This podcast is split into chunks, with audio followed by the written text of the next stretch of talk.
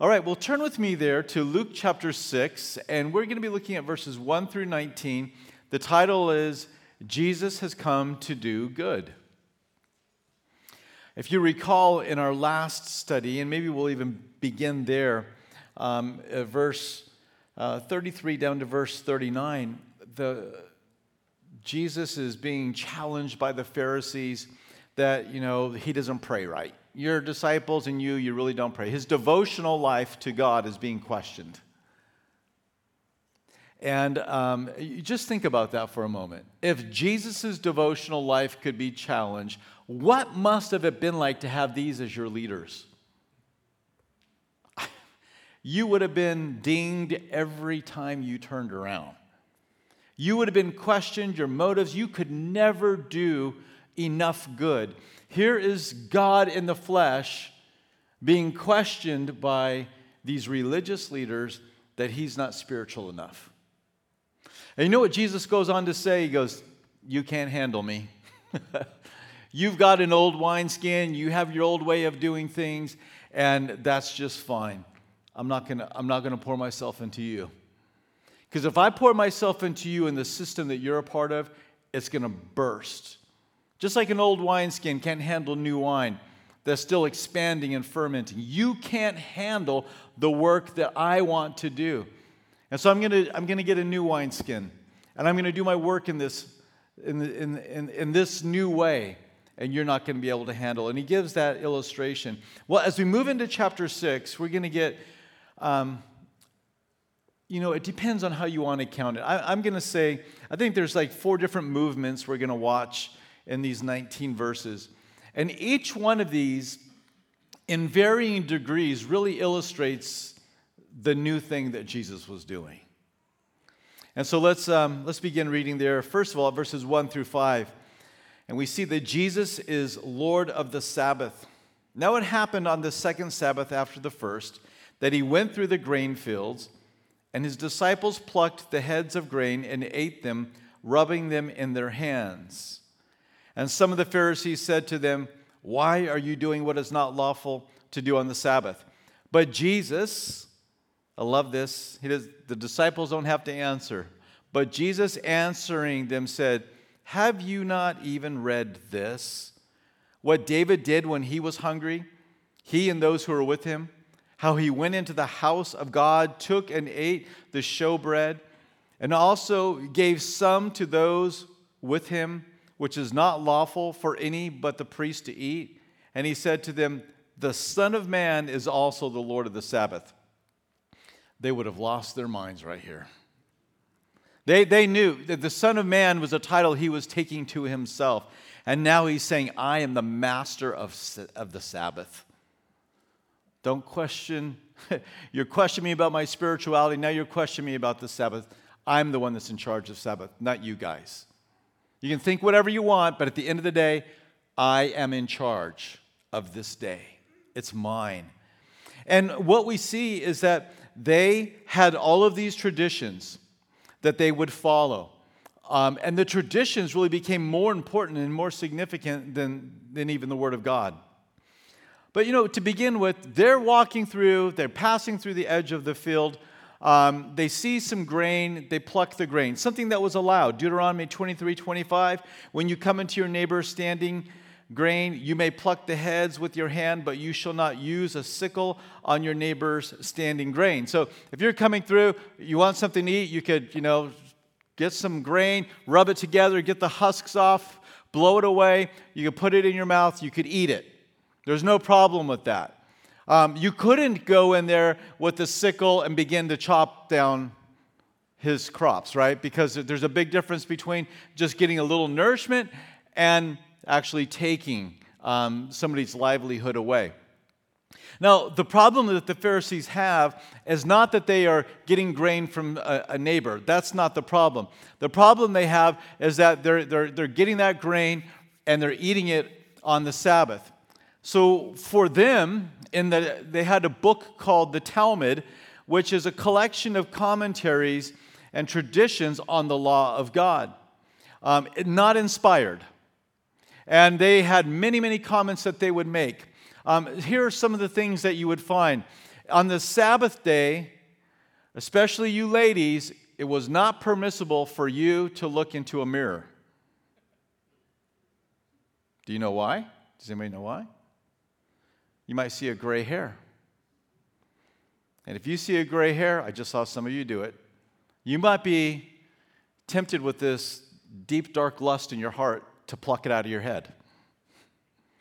And if you pluck that out of your head, do you know what that's like? That is like harvesting a field. So you weren't allowed to look in a mirror because if you saw gray hair, you might be tempted to pluck it out, and that would be like doing, you know, agricultural work. If you were sitting inside eh, eh, your house, and of course, very common to have dirt floors, if you were sitting in the chair, you would have to stand up with your chair, back away, put it down, because you weren't allowed to just scoot back. Because if you're in a eh, you know, wooden chair on ground and you scooted back, what could happen to that ground? You're plowing. Again, you're doing farmer's work. And so you weren't allowed to do that. And so here's this one thing that you weren't allowed to take grain um, from a field because that would be like harvesting. You couldn't rub it together and blow the chaff away because that is like winnowing. You are doing farmer's work. And so this is the accusation. But you know, you do have to wonder where did these guys come from, by the way? Now, I mean, listen, we don't have a conversation. Maybe this was a there's a lot of people traversing through this area, and they just happened to pass by. Eh, you know, maybe that, that took place. Um, or maybe they were spying on him. Maybe they were following around. You know, the Pharisees all camoed out in wheat, you know, and um, just sitting there waiting for somebody to do the Jesus disciples, and they do it, and they're, aha, I caught you. You know, harvesting and winnowing on the Sabbath. You are breaking the Sabbath. This was the kind of people they were, questioning the Son of God about his spirituality, questioning those that were hungry and wanting to have something to eat. You know, there's a real interesting comparison you can do between the way Jesus deals with sinners that are broken versus the religious leaders that are full of pride. I mean, it's such a contrast. Jesus is, is constantly taking them to task. And in this instance, he's sticking up for his disciples. He says something to them um, in verse 3 Have you not even read this? How do you think that sounded to them? These were the experts. These were the guys that had given their entire life to studying and knowing this. And Jesus says to them, do you guys read your Bible? Have you, have you, you didn't even read this part of your Bible, did you? This was a direct challenge to them and their understanding of the Word of God. Because for them, the important thing was the traditions. It was the Talmud. It was the Mishnah. It's what did other rabbis say. And it was, that's what was important. That's what they had to follow. And Jesus, on many occasions, asked this questions Do you guys read your Bible? Oh, you can just imagine they, how red faced they would have become. And so then he takes them to this Old Testament account where David is on the run from um, some, you know, a, a dying dynasty of King Saul. And the anointed one who's coming on the, is to come on and, and be the king over Israel. David is being challenged and he's being hunted down and he is being sought after. I wonder if they were picking up the parallel. Do you see the parallel there at all? Here, here's the son of David, you know, with his band of soldiers, right? The disciples walking through.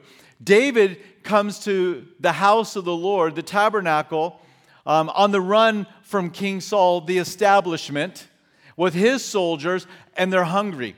David comes in and he says, We, we need some food. And the priest says, Well, all I have is the showbread. Now, what is the showbread? The showbread were 12 loaves of bread that were continually um, there in the tabernacle, later in the temple, um, and they represented the 12 tribes of Israel. And so every week they would take that bread um, that had been sitting there that week. They would take it out. Only the priests were allowed to eat that bread, and they would replace it with new, fresh bread. So when David comes on the scene, it's exchange day, okay? It's a bread exchange day. And he comes in, and, and what is said is like, listen, all we have is this, this showbread. And so the priest asks a few questions and then gives them the bread. But the law says that the, only the priest could eat it. So he, he challenges them, he brings this before them. And um, it's something that I'm sure they were sitting there going, oh man, never thought about it. There was such a similarity. Here's the son of David being you know, challenged and followed and sought after by the establishment. His uh, disciples are hungry. They eat bread and they're challenged about it. And Jesus says, Hey, well, what are you guys going to do about this Bible verse? What do you guys have to say about this Bible story? You like to comment about, you know, scripture verse? Here's a scripture verse for you. David ate the showbread. Why? How come? Why was he allowed to do that? And so this would have been such a challenge uh, to them. But there is clearly an important lesson that is being taught. You know, Jesus said, Come unto me, all you who labor and are heavy laden, and I will give you rest. Take my yoke upon you. It's easy, my burden is light. Because the burden and the yoke of the Pharisees would drive you into the ground. You would collapse beneath the weight of the religious requirements. Peter put it this way in Acts chapter 15, verse 10 now, therefore, why do you test God by putting a yoke on the neck of the disciples, which neither our fathers nor we were able to bear? You're putting stuff on them that we couldn't even carry out. This was what was common in the day. Well, Jesus teaches what the, the true purpose of, of the Sabbath was all about.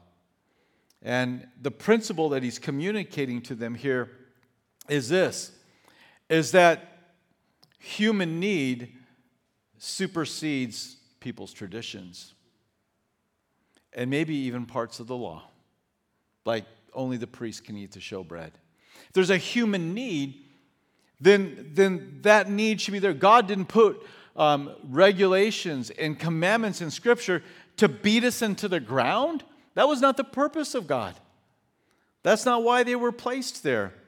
And so he was presenting something to them that would have been such a challenge.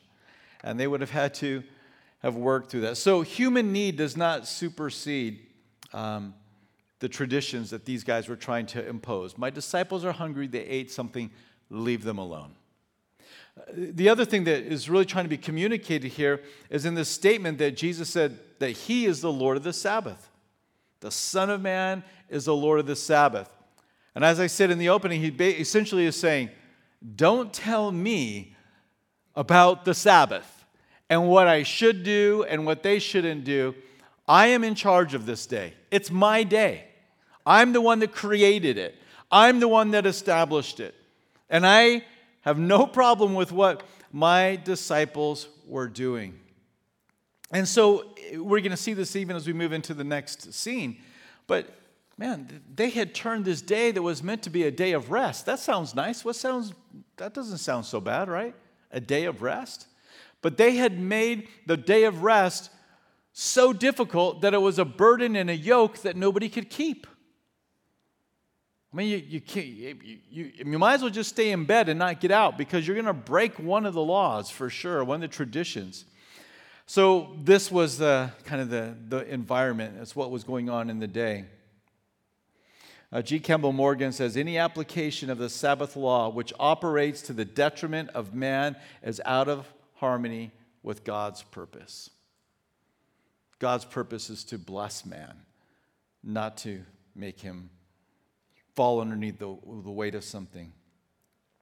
Um, when religion places tradition and men's opinions alongside or above the Word of God, we can know that that's going to bring harm. You know, one of the greatest enemies to faith is religion. Now, you can use religion in two different ways, okay? You can re- use religion as just a, in, in a healthy way, in a positive sense of my faith to the Lord. Or you can use religion, and I'm using it in a negative way here this evening. You, religion is man's rules and regulations to try and be right with God. And people, and, and there's been no shortage of those that have wanted to put rules and regulations upon people. And to, uh, you know, their flavor, their, blind, their, their, their brand of, of holiness and Christianity. And they, they put all of these things upon people that can never be carried out. Here's what was going on in Jesus' day Mark chapter 7, verses 8 through 13. And I'm going to read from the New Living Translation on this.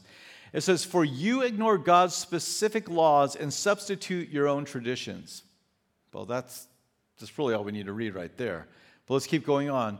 Then he said, You reject God's laws in order to hold on to your own traditions. For instance, Moses gave you this law from God honor your father and mother, and anyone who speaks evil of father or mother must be put to death.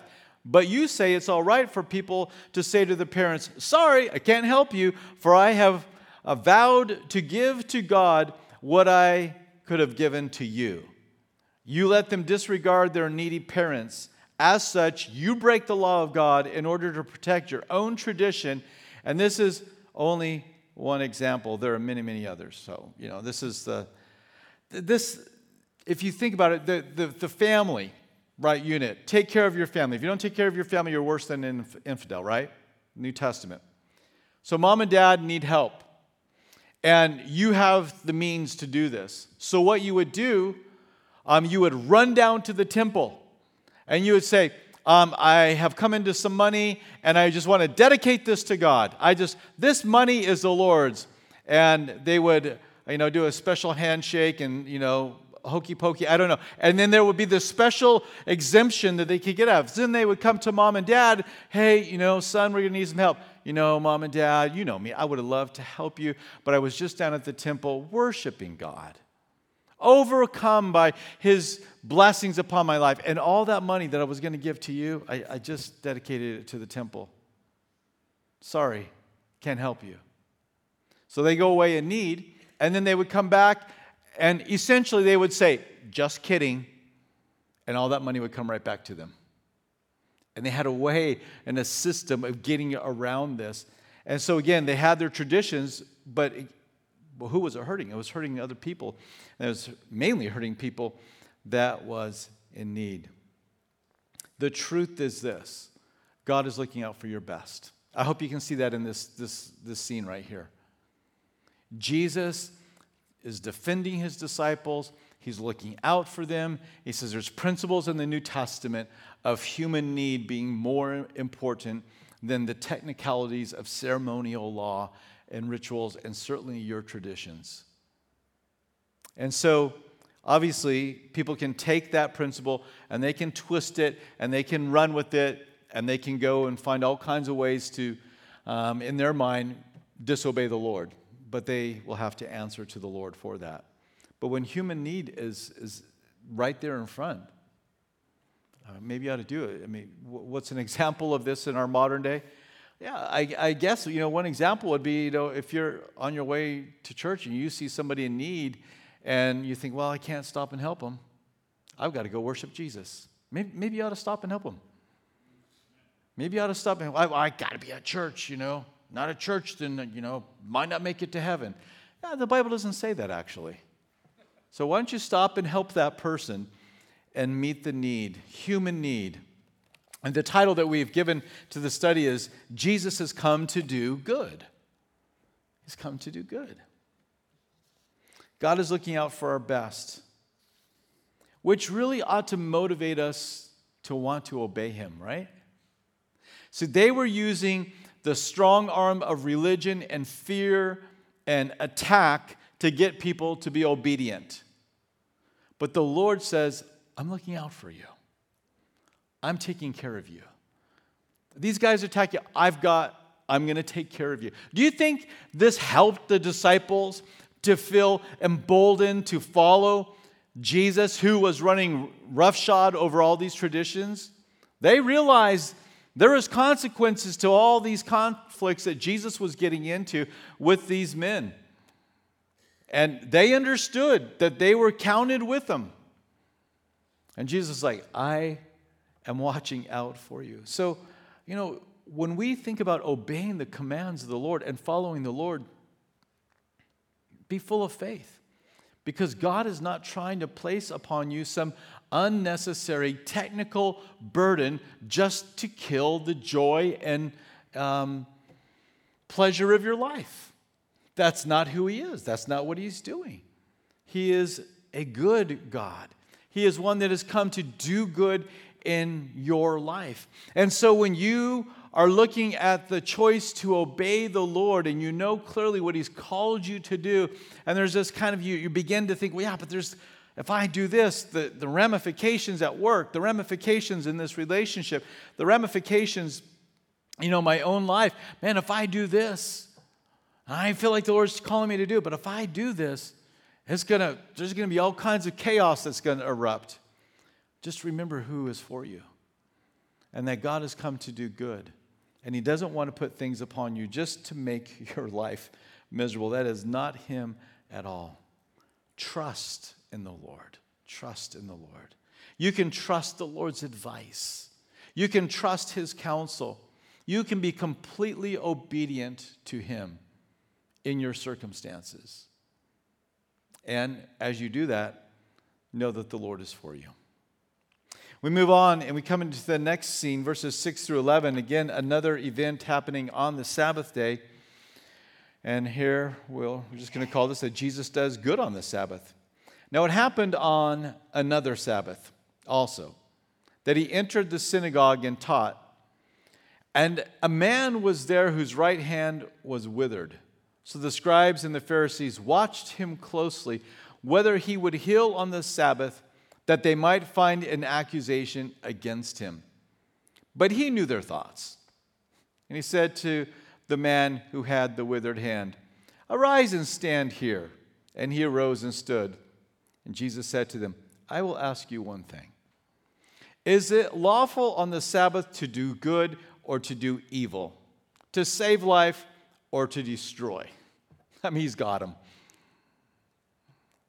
These arrogant men thinking that they've trapped Jesus. And when he looked around at them all, just I, I mean, this is not bashful Jesus here, is it? He's staring them down. You one by one, probably going around. Do you, do you have anything? You, no answer, no answer, no answer. And they're just sitting there. You just watch their heads just boom, going to the ground, tapping out. I don't want to answer that question. He said to the man, Stretch out your hand. And he did so, and his hand was restored as whole as the other. But they were filled with rage and discussed with one another what they might do to Jesus. There's, the, there's your leaders. These guys wanted to catch Jesus. But you know the thing that I really love? There's a couple of things about this story that I, I love the way it portrays the Lord. Number one, Jesus was predictable. What, is, what, are, what are they predicting about Jesus in this account? That he can't help but to do good and to meet the need in a person's life. They knew that Jesus loved people and he met human needs and he touched them and he did good. They were so confident of it that they sat waiting to see what he would do with this man with the withered hand. I'm sure they didn't bet, but if they were betting men, they would have bet, I bet he heals them. And we got him. Well, Jesus is one step ahead of them, many steps ahead of them. He knows what they're thinking, he knows what they're up to. Just like uh, we read in um, uh, the previous chapter when the lame man was let down through the roof and he said, your sins are forgiven you, and they're reasoning in their mind. Jesus knows what they're reasoning. And we see it again here that he knows what their reasoning is in their mind. And so he, he just, again, he asks them a question. Hey, it's a very simple question. On the Sabbath day, you're experts in it, right? Yes, of course. You tell us all the time. You're experts in the Sabbath. Easy question for you. Um, should we do good or should we do evil? Because what Jesus was about to do certainly was not evil. And would only be categorized by any thinking person as a good thing. I'm sure they felt the setup. So they just said nothing, they remained silent. And so Jesus, again, um, unafraid to confront. Um, he knows that they're going to do this. He's predictably good. So let me just pause right there and put that out as a question to Troy Warner. Is Troy Warner predictably good? Is it predictable that if I have the opportunity, I'm going to do a good thing and I'm going to be kind? But what about you? I mean, that's, that's, that's a probing question, isn't it? That's challenging. Is it, would your enemies say, yeah, she's going to show kindness, I know it. She will always do a loving thing for people. Therefore, we can trap her. Uh, is, is, are you that predictable? Am I that predictable and doing a righteous and kind and loving thing that even the enemies of the church and even the enemies of your life would say, I know they're going to do good? Because that's what they were counting on. Man withered hand, Jesus teaching, we've got him. Because he's he can't resist helping that person that is in need. Hopefully, we're working towards being more and more like Jesus, right? But here's a great opportunity for us to just begin to make this a, a prayer of our life. Lord, help me to be good. And, and I, I just, listen, I'm just going to, I don't know if this applies directly to anybody, but I just want to say this. Don't be the one with your hand always out, trying to get something, trying to get the help, trying to receive something. Be the person that is predictably trying to show kindness and blessing into somebody else's life. This is, this is how we should live. I, I, you know, I refer to this passage a lot in the Old Testament where uh, it talks about how um, the Israelite was to have an open hand to those, to the poor that were in the country. Well, I mean, again, you know, if your hand is wide open with the resources and you're surrounded by poor people, is there any risk in that? If you're, I mean, put a $100 bill in your hand and walk through the, market, the mall. Any risk there? Jesus said, uh, the, the law says, have an open hand, but our tendency is to have a tight fist. You know, and I, listen, I can, I'm, I'm good at this. Oh, I got to be a good steward of God's money. I, you know, I've worked hard for it. This is the church money, it's worship, and I'm not going to let anybody get this stuff unless they really, really, really deserve it. Well, okay, I think it's good to be responsible. I'm sure you appreciate that to a certain degree, but you know, that can be detrimental from doing good too. Would we rather be taken advantage of for doing good or stand before the Lord for being stingy, tight fisted children of His? I think I would rather hear the Lord say, You know, you're a little loose with my money. It's like every time somebody came around with a need, you were like giving it away. I, I think I would rather hear that than the Lord say, why, why were you clinging to that stuff so tightly? There, I, all these people were came your way. So let's make certain we're not the ones that always have a handout. Which, by the way, if you're in here with a need tonight, that is not code for don't ask for help. All right? If you have a need, let us know. So are you predictable? That you're going to show kindness and you're going to show goodness. Now, once Jesus, I mean, he's predictable. So this is the one scene I really, one aspect I really love about um, our, our, our Lord in this scene. The other one is this: is that Jesus knew that it was a setup, and he dove in head first. He's like, "Yeah, I know what's going to happen. They're going to accuse me. They're going to be angry at me. They're going to, I mean, do you think that he knows that at the end of verse 11, they're going to figure out, they're going to go and begin to plot his death? I mean, if you knew that showing kindness and goodness was going to result in people wanting to kill you, do you think there might be any kind of temptation? Well, you know, it is just a withered hand. It's not like he can't walk like the last guy. You know, I mean, but, but Jesus, he is not deterred. He knows there's going to be conflict. He knows they're going to begin to plot his death. And he's just like, You guys are not going to turn me away from doing good on the Sabbath. I've come here to do good. And You, scribes and Pharisees, who are so twisted up in your understanding about what this Sabbath day is all about, what my Sabbath day is all about, you are not going to own it. I'm going to own this day because it's mine to own. And isn't that the way the Lord has come to each and every one of us? Come and showing kindness and showing goodness to us. And he knew that the, the cost to show kindness and goodness to, to Troy Warner was going to be him on the cross, and yet he came. Jesus knows the same for you and for all of us. So he's not deterred from touching lives, even though it's going to, it's going to go badly, if you will. And you know, the Lord can give us directives. Go to this person, help this person, you know, reach out to them, talk to them and we can begin to just give all of the excuses. Oh, Lord, not today, not another healing and another controversy. Father, I know, I, yes, I'm, I'm the Messiah, I've come to do it, but no controversy today. I just want a nice, simple, good Shabbat Bible study. No excuses from, from the Lord. He only did the things that the Father told him to do. So he's doing what the Father wants him to do. Maybe the excuse isn't, I want a nice quiet day. Maybe it's, I can't, Lord. I've never been able to. Eh, this man is given what an impossible commandment stretch out your hand. That's impossible to a man with a withered hand, unless God says, stretch your hand out. God's commandments are God's enablements. If God commands you to do it, he will enable you to do it. I don't know if I can do that. And to the humble, He gives more grace. Fall on your face and say, God, I need you. This is a command that you've put before me. I need you in my life to be able to do, to do this. As you love, you will be enabled to love. I can't love them. Oh, love your enemies. I can't do that. Why don't you do it and watch how God supplies love in your life?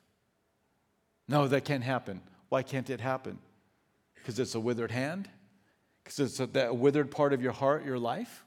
God can't, in your act of obedience, as you begin to, to reach out to show kindness and, and love to that person, God can't take that part of your heart that part of your mind that's been so wounded and, and feels so bitter, God can't breathe life into it?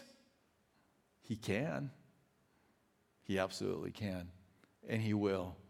If He's commanded you to do it, He's going to enable you to do it. When we step out in obedience into service, we'll find the empowerment to do the work. You know, I think sometimes we sit back and we, you know, it's like we want to you know, feel like the Incredible Hulk and go through this, you know, spiritual transformation. Um, and then when I can look in the mirror and see, you know, just raging boldness and fire and, you know, miracles ready to come, now I'll go out and be obedient. And the Lord's like, nah, just go out just the way you are. Just puny little guy, just go out there. And I will put my power upon you in that moment. You don't need it right now. You're just in your house praying, okay? You don't need that divine enablement right now. You're just in church worshiping. Go share with your neighbor who yells and screams at you every time you drive by because of your, you know, Christian bumper sticker or whatever. Go watch what happens to them and how I come upon you in that moment. So when we step out in obedience, you can expect the Lord is going to empower you. Are you open for directions from the Lord? Are you open like this guy? Now, obviously, he, I mean, I'm sure he knew that Jesus had the ability to do that. And Jesus puts him on center stage, doesn't he? he did, this isn't a miracle done in the corner. I mean, brings him right into the middle. Come up here. And Jesus knew exactly what was going to happen. Are you open for the Lord to call you is there, is there place in your life for the Lord to tell you to do something impossible, to do something that's not on, on, on you know, on the, the calendar? Is there a place for that? Because if this man wouldn't have reached out, if his response would have been, I can't do that, I've got a withered hand. What do you, how dare you ask me to stretch out my hand? And turned and marched off. He would have missed out on, a, just a tremendous blessing and healing, right? But he had faith and he stretched it out. Verse 11, again, we just see this note that they, they're full of rage. They go out and they are plotting what are we going to do with this Jesus? What's wrong with these men? I mean, really, what is driving these guys? Well, Mark chapter 15, verse 10 tells us For he knew, Pilate knew, that the chief priests had handed him, Jesus, over because of envy. They were jealous of him and the attention that he was getting and the way the crowds followed him and the way people looked to him. The crazy thing is, of course, they ought to look to him. He's their creator, he's their maker, he's their savior, he's, he's their redeemer. You should have led the charge in bringing people to him. But they allowed envy to keep them. Can you imagine what that must be like to have the reality of knowing who Jesus is now and what they were doing? A tough place to be. Well, the Lord is faithful, He heals them. And we come on to the next scene, verses 12 through 16. And in all of this, we have the backdrop of Jesus says, You can't handle what I'm doing. I'm going to pour new wine into new wineskins, not old wineskins, because you can't handle what I'm going to do. You can almost hear, We can handle anything you've got. Oh, yeah? How about this? What if we eat grain on the Sabbath from the field? You can't do that. I'm the Lord of the Sabbath. I told you you couldn't handle it. What would you do if I healed somebody? We have no problem with you healing people. We're for people. Uh, what if I do it on the Sabbath? You can't do that on the Sabbath. That's wrong. I'm the Lord of the Sabbath. I can do whatever I want in this. See, Jesus is illustrating, or uh, Luke, excuse me, is illustrating how it is that Jesus was something that they would not be able to, um, to receive in the ministry he wanted to bring. But it wasn't just the works of Jesus, it was also going to be his team. They weren't going to be able to handle the team that he had. Verses 12 through 16, Jesus uses the unlikely, and for them, the old wineskin, it's only the likely. It's only the establishment. It's only those that you would expect to be used. Listen up. Let's read this. Verses 12 through 16. It says, Now it came to pass in those days that he went out to the mountain to pray and continued all night in prayer to God. And when it was day, he called his disciples to himself, and from them he chose twelve, whom he also named apostles Simon, whom he also named Peter, and Andrew his brother, James and John, Philip, Bartholomew, Matthew, Thomas, James the son of Alphaeus, and Simon called the Zealot, Judas the son of James, and Judas Iscariot, who also became a traitor. He called these guys. They, they weren't on anybody's who's who, uh, you know, Pharisee, you know, for, you know, you know, AD 30. Nobody was expecting these guys to be the, you know, the ones that were going to make it to, you know, the A team. These guys were fishermen. These were rebels. These were tax collectors. These were people that nobody knew of and would have never known of if it wasn't for them being called by the Lord. But the Lord calls them. So the, the new wine or the new work of the Lord is going to call these men. And of course, here we are, you know, some 2,000 years later, seeing how effective these nobodies were for, for the Lord, how they faithfully obeyed. And this is, this is the Lord's choice. When it came time to choose a new king, they looked for the tall, they looked for the handsome, they looked for the, the, you know, the rugged, and yet it was none of them. It was David. It was David. Man looks on the outward, but God looks upon the heart. And he saw in this young shepherd boy one that would one day be called a man after God's own heart. And so he chose David. How about Gideon? He comes at a time when the Midianites were raging and raiding um, uh, all of their, their, their crops, and he's threshing you know, wheat in a, a wine press, which seems to mean hiding, and um, just, you know, trying to stay out of sight. And the Lord comes to him and says, you know, hey, Gideon, mighty man of valor. Are you talking to me? I'm not a mighty man of valor. You got, you've got the wrong guy. No, I've got the right guy. I want to use you. Um, and obviously, I'm condensing the story and I'm infusing my own interpretation here to it. Uh, no, uh, you're the right guy. Yeah, but I can't do anything. Yeah, that's why you're the right guy. You know, I'm fearful. That's why you're the right guy. I have no battle skills. That's why you're the right guy.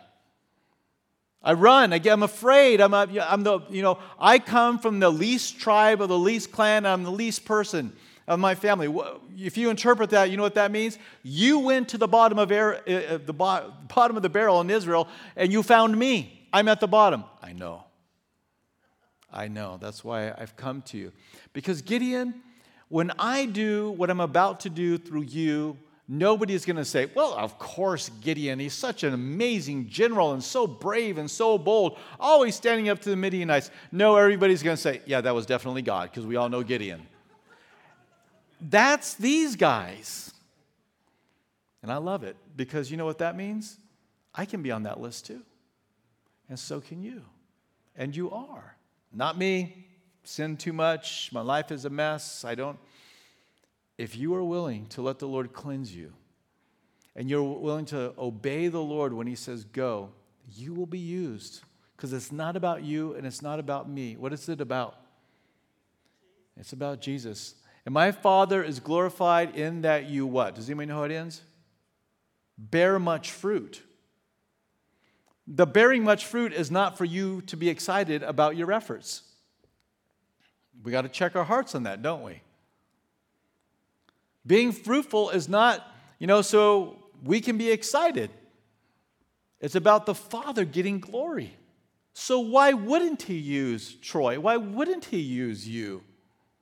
You know, there was a, a, a time in my life, and um, I was um, had been on the mission field, had come back, had been an intern at um, uh, Calvary Chapel Vista as a youth pastor. And um, my friend was the youth pastor, and he was getting ready to leave, and I was going to be the guy that was going to step in, which was great. Um, I was excited. I knew that's what the Lord wanted. But here's the thing it was a very, very fruitful youth ministry. Do you know why that's intimidating? Because if it stops being fruitful, that's me. Right? This is this is my thinking, right? So, um, I was at a conference and I came up to this older man in ministry, and um, he's now with the Lord. And I just said, "Hey, this is what's going on." And I told him the whole story, and he says, "You got it all wrong." And I said, Well, what do you mean? And he took me to John 15. He goes, Let's, let's, let's read this together. And he says, Who is glorified in that you bear much fruit? I said, Well, the Lord is. He says, Well, don't you think he still wants to get glory? Why would he stop getting glory? He wants to.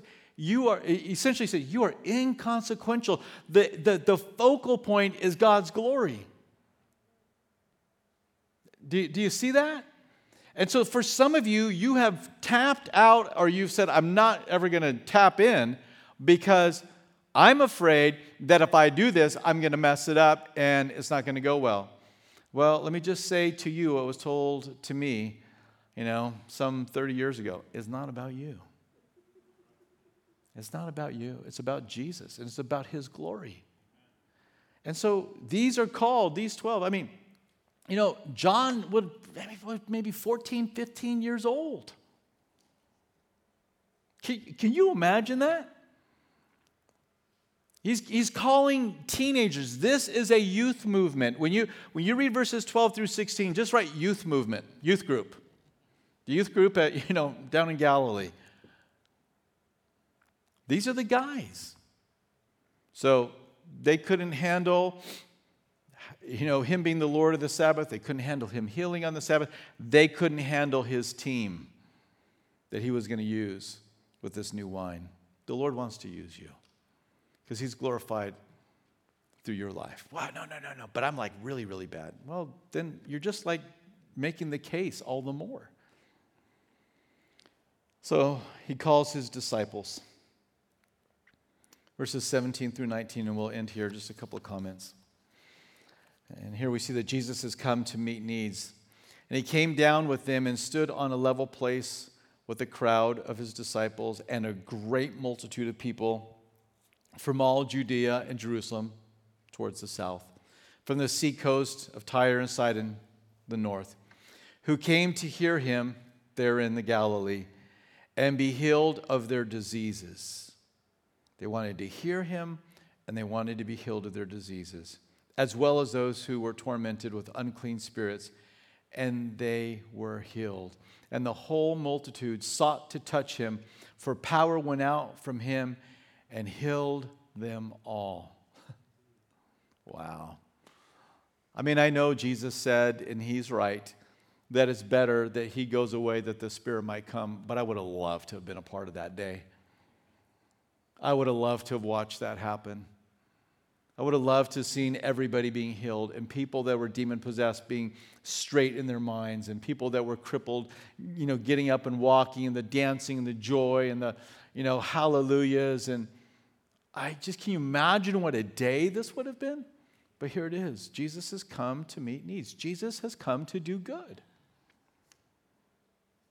You know, in this crowd, it would seem that you have Jews and Gentiles, right? You have a notable Jewish crowd from uh, Judea and Jerusalem. But when we come to Tyre and Sidon, we're talking about Gentile territory. Now, doesn't say Gentiles, so I'm sure there were some Jews up there, and you could probably make the case that they trickled down, but I think they were just, there was a multitude of people that were coming, and they wanted to hear him teach, and they wanted to be healed, and they wanted to be, be set free from the power of evil spirits. Doesn't that kind of remind us of what Jesus said his ministry was going to be all alike when he announced it in Nazareth? And he quoted from the Isaiah, Isaiah the prophet. He's anointed me to preach, set the captives free, recovery of sight to the blind. The, what the prophet said he would do is exactly what uh, he is doing.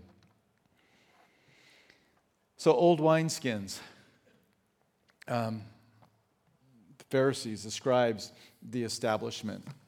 They couldn't handle what the Lord was going to do. You know, I think the key for us, because I think every generation of the church, as we talked about last week, every generation ha- of the church has to be mindful that they don't become an old wineskin, that our traditions begin to trump what the Lord wants to do.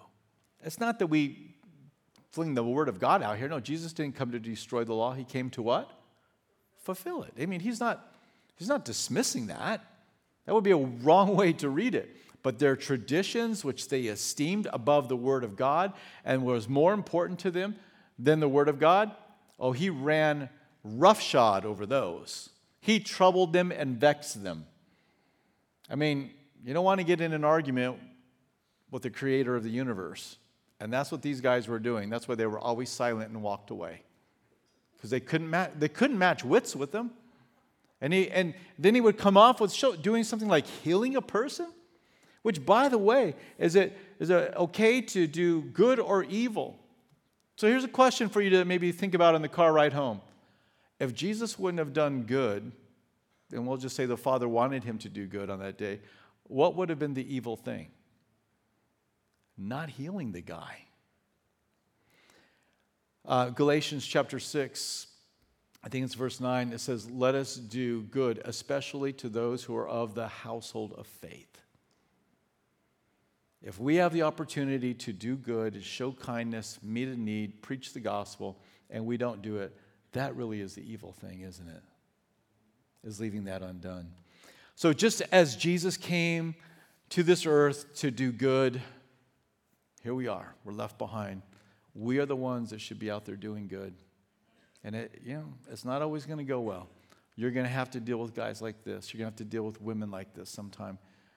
They're just going to push back. And the sad thing is, A lot of times it's going to come right from the establishment. When I first got here, the greatest, to Lynchburg, the greatest opposition I experienced was from other so called Christians.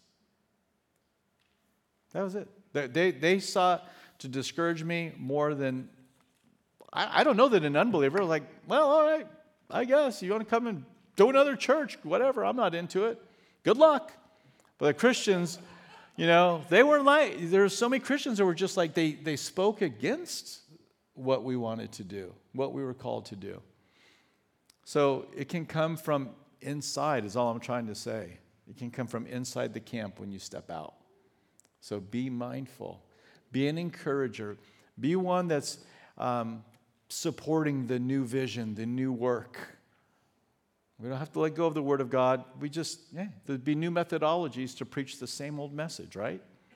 And if we can keep that kind of mentality and we don't begin to hold on to that which um, really our identity begins all be all wrapped up in some way in which we've done it, that's where the problem comes in. So, love what Jesus was doing. Do you expect Jesus to meet your needs? This crowd did, and they know a fraction of what you know about Jesus. Do you expect him to meet your needs? Come. You know, they were waiting for Jesus. I mean, Jesus comes to them. There, there's this camp out, multitudes, thousands of people hanging out, and Jesus just comes walking right down in the midst of them. Just, just right there. Just begins to teach and begins to minister to them. Are you waiting for Jesus? Are you waiting for something else or someone else? The psalmist said, All day long I have waited upon you wait all day for Jesus. Father, we are grateful for your word and your truth, and that you would send your Son, and we know that he came to seek and to save the lost, and that's us.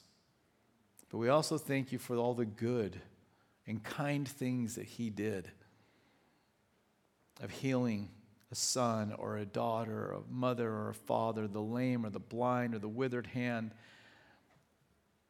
such joy he brought to them. But even more than that, he preached the acceptable year of the Lord. He taught how to have life and have it more abundantly. Lord, I pray that we would see you as one in our midst that wants to do good. And that when you call us to obedience, there's no fear, there's no running, there's no hiding, there's no dread because you're the one that's come to do good. And if you tell us to do something, it's the right thing and it's going to bring blessing. So, Lord, give us faith to understand your character and your nature.